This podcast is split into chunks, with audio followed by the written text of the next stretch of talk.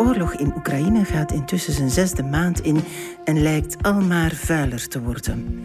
Corionke, onze reporter ter plaatse, getuigt over de situatie in het moe getergde Kharkiv. De op één na grootste stad in het noordoosten van Oekraïne, vlak bij de Russische grens. Week na week groeit de groep van de mensen die eten nodig hebben. En ik moet zeggen, het eten dat ik zag dat die mensen kregen, daar zou ik niet op willen leven. Het is dinsdag 9 augustus. Ik ben Goni Put en dit is vandaag de dagelijkse podcast van de Standaard.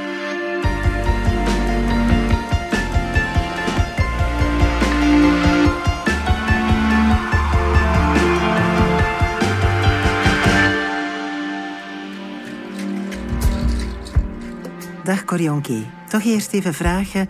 Jij zegt Kharkiv, andere Kharkov. Hoe zit dat precies? Ja, ik, ik zou mij hier eh, ter plekke vrij ongemakkelijk voelen om Kharkov te zeggen, want dat is eigenlijk de Russische benaming van de stad. En uh, uitgerekend nu in Oekraïne dat zo getergd wordt door uh, wat de Russen allemaal doen, vind ik het eigenlijk niet kies om nog te kiezen voor, voor de Russische benaming van de stad. Dus ik, ik blijf eigenlijk consequent Kharkiv zeggen. Maar ik begrijp dat onze krant en, en VRT en misschien nog een aantal andere media ervoor gekozen hebben om voorlopig toch nog de, laat ons maar noemen, de oude wijze van uitspreken en schrijven te hanteren. Je bent daar nu al wel een hele tijd in Oekraïne. Je was al eens in Kharkiv. Toen was de situatie ook al niet zo rooskleurig. Hoe is die daar nu? Ja, het is veel erger geworden. Toen ik daar was, toen uh, had je een beetje het gevoel dat uh, de mensen waren opgelucht adem aan het halen. De Russen hadden zich teruggetrokken. De Oekraïners hadden gebied veroverd. Dus men dacht hier, he, de strijd is gestreden. Maar Kharkiv is heel gemakkelijk vanuit de Russische grens met raketten te bestoken. En dat gebeurt nu à volonté. Dus uh, dat was voor mij de grootste verrassing de eerste nacht toen ik in het hotel in, in Kharkiv was. Dat er dus om vier uur s'nachts een uh, keiharde knal in de, in de buurt gebeurde. en daarna nog enkele.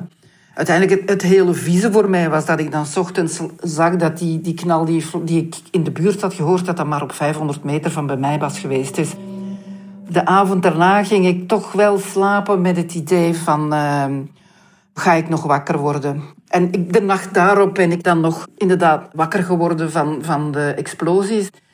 Ja, dat, dat vreet natuurlijk aan de moraal van, van de, de mensen die nog in de stad wonen. Hè. En, en dat vreet ook aan de kwaliteit van de stad. Alleen de noodzakelijkste winkels zijn open. Heel veel ramen zijn met, met hout bedekt. Je moet om tien uur binnen zijn. Zo'n twee maanden geleden berichtte een rapport van Amnesty International uitgebreid over oorlogsmisdaden in Kharkiv. Laten we even luisteren naar dit fragment van CBC News. Amnesty documented and, and says that it found fragments of seven cluster bomb strikes in different neighborhoods of Kharkiv and evidence as well, it says, of the use of scatterable landmines. One strike, Amnesty says, actually seemingly hit a group of people lined up for humanitarian aid in Kharkiv. They spoke with witnesses who described the aftermath of that strike and of others. Now, Amnesty says that the repeated attacks in heavily populated areas do uh, constitute war crimes. Tot op vandaag bestoken de Russen militaire doelen, maar ook nog altijd heel bewust die burgerdoelwitten. Ja, ja, ze hebben in ieder geval ook burgerdoelwitten voor ogen. Maar soms is het, uh, is het toch wel heel, uh, heel fishy om het onderscheid te maken. Want één keer was er een, uh, een explosie op een school. En dat was niet zo ver van ons hotel, dus we zijn daar dan vier klauwens in de namiddag naartoe gereden. Mm. En terwijl we daar rondliepen in het druppende water van de brandweerlui zagen we in een hoek munitie staan. Ja. Um, dus die school werd wel gebruikt. Dat was niet veel, hè? Mm -hmm. Maar ze stond er wel, de munitie. Burgers worden bewust aangevallen. Dat zijn oorlogsmisdaden. Hoe worden die vastgesteld? Elke, ik zou maar zeggen, provincie heeft een procureur die bovenop zijn klassieke takenpakket nu uh, onderzoek naar de oorlogsmisdaden heeft gekregen. En die heeft een aantal medewerkers, lokale procureurs, die, die ter plekke gaan, onderzoek verrichten, met mensen praten, getuigenissen opzoeken. En daarnaast omdat het zo'n grote groep van misdaden is. Dus de procureur-generaal zei me dat ze op dit moment 3100 zaken aan het onderzoeken zijn. Krijgt hij uh, steun van de SBU, dus mensen van de geheime dienst en van de nationale politie. Het is belangrijk dat dat Oekraïense ambtenaren zijn, omdat uiteindelijk de oorlogsmisdadigers worden voor het Oekraïense recht berecht. Dat hebben we op televisie kunnen zien van die mannen die daar in, in, in de cel zaten tijdens, tijdens hun proces. Dat is, dat, dat is het Oekraïense gerecht die hen ter verantwoording roept. Dus mhm. alle bewijsstukken moeten eigenlijk door Oekraïense ambtenaren, uh, Oekraïens gerechtelijk personeel verzameld worden. Ja. Hij krijgt natuurlijk hulp van, ik geloof in Kharkiv, van Litouwen, Polen en Slowakije teams. En je hebt ook ongelooflijk veel vrijwilligers en NGO-mensen. Kan het ook zijn dat de, de daders of andere de echte verantwoordelijken ooit zullen bericht worden voor dat internationaal strafhof? Om te beginnen, Den Haag treedt alleen op als in het eigen land de strafprocedures niet werken. Nu, Oekraïne tot nu toe geeft blijk van dat het, dat het daar werk van maakt. Dus in eerste instantie is er geen reden waarom Den Haag zou optreden. Mhm. Maar ten tweede is ook dat Rusland het internationaal strafhof niet erkent. Uh, Den Haag volgt wel heel erg wat er hier uh, aan, aan het gebeuren is. Dus mocht Den Haag bewijzen hebben dat, uh, dat ze Poetin in staat van beschuldiging zouden kunnen stellen voor mhm. de misdaden. Rusland gaat Poetin of zelfs iemand op veel lager echelon nooit uitleveren. Ik vroeg dat ook aan de procureur. Ik zei van, oké, maar Den Haag, wat, wat betekent dat? En hij zei, ja, dat klopt.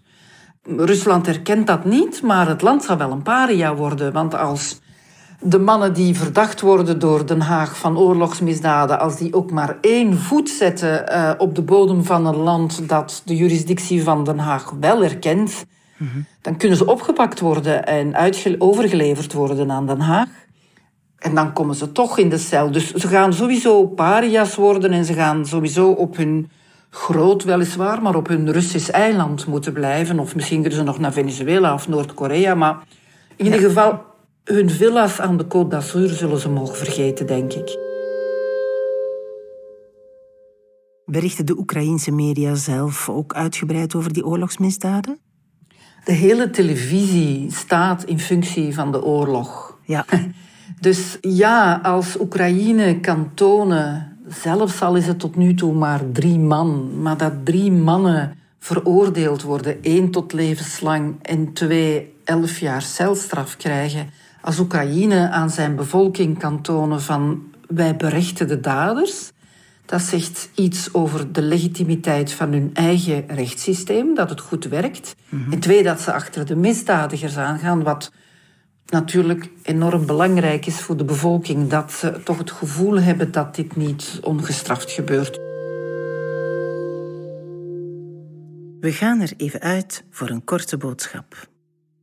Psst, hey, luisteraar. Ik wil je niet storen hoor. Nee, integendeel. Ik wil gewoon even zeggen dat ik heel blij ben dat je een momentje voor jezelf neemt. Ma, ik ben thuis, hè. Het leven is al druk genoeg soms. Wat gaan we eten? Ja, schatje, ik kom ze bied. Ik moet eerst nog even iets afwerken. Oké. Zeg, iedereen verdient een momentje voor zichzelf. En net zoals dat jij van je podcast geniet, geniet ik om even verder te werken aan mijn Lego-bouwwerk. Misschien ook iets voor jou? Zoek even op Lego-sets voor volwassenen. We hebben het nu vooral al over de daders gehad. Hè? Hoe zit het eigenlijk met die slachtoffers, met die burgers van uh, Kharkiv, uh, die dus die gruweldaden hebben ondergaan en nog altijd meer en meer moeten ondergaan? Het leven is heel moeilijk voor die mensen in Kharkiv. Ik kom even terug naar de procureur-generaal. Uh, in ons interview was ik eigenlijk vrij geschokt omdat hij zo aan het opsommen was over de oorlogsmisdaden die op burgers gepleegd zijn. En hij had het over 46 moorden, 105 mannen gevangen, 252 keren looting. En toen zei hij, en vier verkrachtingen. En ik zei, vier? Ja. Hij zei, ja, valt mee, hè, is heel weinig. En toen dacht ik, wat een onzin. Iedereen weet dat die vrouwen bang zijn om daarmee naar buiten te komen, dat ze verkracht gaan worden. Dus ik kom terug naar jouw vraag van hoe gaat die bevolking daarmee om? Ik denk dat hier ongelooflijk veel psychologische letsels rondlopen. Ja. vrouwen inderdaad die verkracht zijn, die dan ergens kwijt kunnen. Ik ben in huizen geweest, vorige keer, waar het eten van de Russen nog aan de voordeur staat, waar je in de kelder gaat, waar de bedden van de Russen nog staan en hun geur daar nog hangt. Ehm, mensen in, in hun huizen. De Russen hebben daar de lakens bevuild, de jassen bevuild voor ze vertrokken. Ze hebben die als toilet gebruikt. Uh, dus, dus je komt dan terug in dat huis en dat is compleet kapot. Dat stinkt. Daar liggen fecaliën. Je hoort dat vaak ook bij inbraken van mijn huis is besmeurd. Dit huis is verschrikkelijk besmeurd en die mensen die moeten toch verder gaan in mhm. oorlogsomstandigheden. Ja. Want de oorlog is niet gedaan, dus de overheid heeft andere prioriteiten op dit moment. Dus dat is zo één zaak. En het andere is inderdaad, en bijvoorbeeld in Kharkiv zie je dat heel erg. Eigenlijk de lievertjes van het Westen zijn de vluchtelingen. Maar de mensen die hier blijven. In Kharkiv, die mensen hebben nog geen honger, maar die hebben geen jobs meer, want er zijn geen fabrieken meer. De prijzen in de winkels zijn naar boven gegaan. Dus hoogopgeleide vrouwen op hoge hakken staan aan de voedselbedeling te wachten en die schamen zich dood. Het is echt wel overleven, hè? Ja, ja, uh, ja. Uh, en ja, dan denk je, ze zijn ondertussen gehard, die mensen. Maar dus op de ochtend van die, toen we naar die clusterbom gingen, dan kwam er zo'n oud, dat was zo'n flatgebouw, en beneden kwam een oude vrouw naar beneden die ons zag aankomen met pers, uh, helm op en zij dan in haar uh, blauwe bolletjes schort, echt waar. Uh, kwam naar buiten en, en, en helemaal overstuur zei ze van... Oh, die, die, hier vlak voor ons deur is die bom ontploft en auto's kapot. En die begint te huilen, die pakt mij vast en dan denk ik... En die mevrouw die woont al sinds eind februari in dagelijkse shellings. En nu is er iets vlak voor haar deur gebeurd. En die begint bij een wild vreemde journalist uit te huilen. Ja. Hou vast zoeken. Wat ellende, ja, maar wat ellende, wat ellende.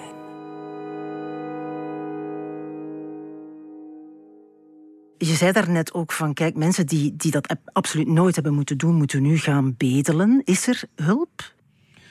Ik heb de neiging om nee te zeggen. Ik spreek nu over Kharkiv. Hè. Uh, Daar zijn op elf plekken op geregelde tijdstippen per week zijn er officiële voedselbedelingen, maar dat is te weinig. En dan zijn NGO's en de kerken zo in dat gat gesprongen. Maar uh, de, de priester gisteren, die, uh, die, van, een, van een Poolse kerk, die de, de voedselbedelingen daar organiseerde, die zei me... Week na week staan er minder NGO's. En week na week groeit de groep van de mensen die, uh, die eten nodig hebben. Ja. En ik moet zeggen, het eten dat ik zag dat die mensen kregen, uh, daar zou ik niet op willen leven. Dat was koffie, vies beschimmeld brood, een beker uh, havermout en wat koekjes en wat fruitsap. En een blikje waarvan mijn collega's die de inhoud kenden, me niet konden zeggen of het nu vlees dan wel vis was. Mm. Maar, maar ik vrees ook een beetje, zoals het altijd bij NGO's. Als er minder aandacht aan besteed wordt, komt minder in de media, dan zijn er minder donaties en dan gaan de NGO's weg. Ja. Of vele. Ja, je hebt erbij gestaan, hè, bij die mensen die daar aan het wachten zijn dan blijkbaar om, om, om wat voedsel te krijgen. Uh, hoe is die sfeer daar? De dag tevoren was die sfeer, uh, was die sfeer hevig. Toen werden de, de volgnummers uitgedeeld. Uh, om dus de dag daarna uh, in de rij te staan voor het voedselpakket. En dat wordt dus echt getrokken en geduwd. Hè. Ja. En enfin, onze krant heeft een foto gegeven van uh, een klap. Nu, dat was de enige klap die we gezien hebben, maar... Het is, het is erg, hè, als mensen in de rij beginnen te trekken en te duwen voor, voor voedselbedeling. Dat zegt heel veel, vind ik. En wie staat er zoal in die rij van de voedselbedeling? Aan de ene kant wel mensen waarvan je aan de kleding kunt veronderstellen dat ze het niet altijd al breed hebben gehad. Arme mensen, maar je ziet daar ook mensen tussen staan van wie je duidelijk ziet die, die het beter hebben. Ik heb met een vrouw gepraat die uh, docent internationale betrekkingen was.